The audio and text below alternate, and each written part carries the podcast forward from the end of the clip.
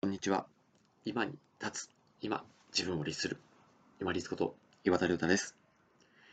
やりたいなら一見無意味でもやってみようという話です。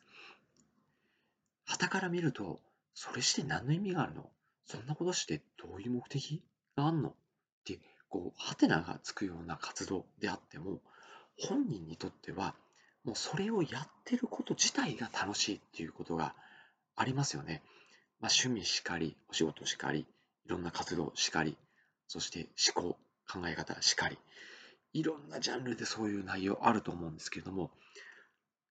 これまで生きてきた中で、あ、これちょっと興味があるのにな、ちょっとやってみたいなって思うものがもしあるのであれば、まあ、やってみてもどうかな意味ないしなとか、年がいもなくとか、なんかちょっと恥ずかしいとか、そういうのちょっと置いておいて、まずはやっちょっとこう試してみてほしいんですよね。その中で、あ、いや、やっぱり面白いと思えたならば、そのやってること自体が自分の生きがいになるんですよね。例えば他のお仕事とか、もしくは人間関係とか、違う活動の中でこう大変なことっていうのはあります。人のまあ、輪の中に揉まれていることもありますし、なかなかうまくいかないこととか、欲しいものが得られないってたくさんありますけれども、その自分が興味があるところに入っていけば、自分が没頭して集中して楽しめるっていう、こういう自分の時間を持てる場所を持っておくと、非常に有意義で、そして安全な、心理的安全性を持った楽しい人生を歩めると思います。なぜこれを今回お伝えしようかと思ったかというとですね、私自身も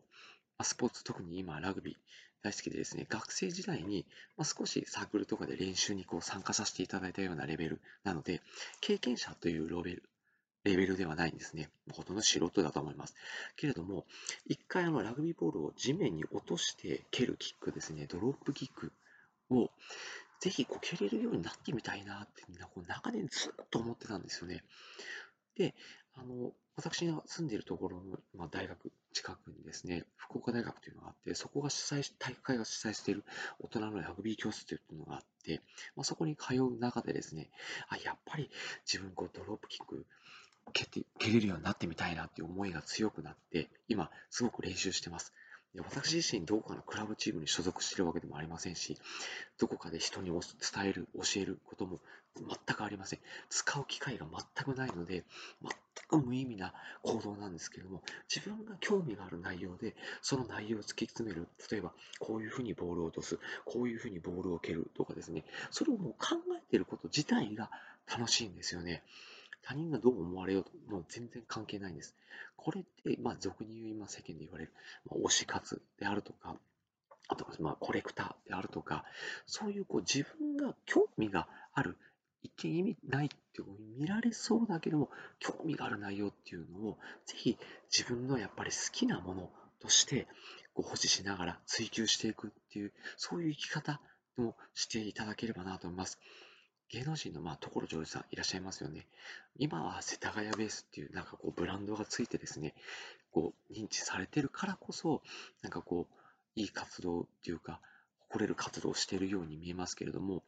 一見ですね、例えば何かのこう、ホビー、プラモデルであったりとか、ガンコレクターであったりとか、そういう、まあ、車の整備であったりとか、そういったものっていうのは、まあ、本人しかわからないような楽しみであったんですけども、所ジョージさんがああいうふうにこう、おおらかな感じで、そして自分自身が楽しくやっている、ああいういい気をこう共有しに、いろんなこう芸能人の方が所ジョージさんのところに行ってるんじゃないかなと思うんですよね。そういう自分が没頭できるものを持っていると、まあ、他の本当にコアな人たちとつながれるっていう楽しみもありますし、やっぱり自分が生きていくっていう中で楽しみがあるっていうのは、やっぱり強い生きがいにつながると思います。ただただやっぱりこう楽しいっていうのが、こう求めすぎてはいけないところもやっぱりあるんですね。ただしがついてて、こうお金を出しすぎるものっていうのは、とこを控えた方がいいのかなと思いますね。もう、推し活でも全国のコンサートに行きたいとかっていうのはわかるんですけれども、できればもう近距離のところだけに留めておくとか、コレクション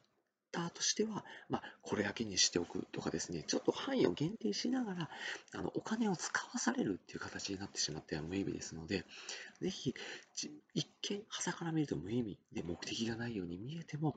自分だけがやっぱり没頭できる好きなものっていうものを、まあ、年をいくごとにちょっとずつ選択肢として多く持っていくようにしましょう。そうすると、自分自身が生きていく楽しみ、活力として、それらを活用しながら、そして若々しく活動しながら、体も動かして、心も頭も動かして、長生きできると思います。本日もご清聴いただきましてありがとうございました。皆様にとって一日良い日となりますように。これにて失礼いたします。楽しんでいきましょう。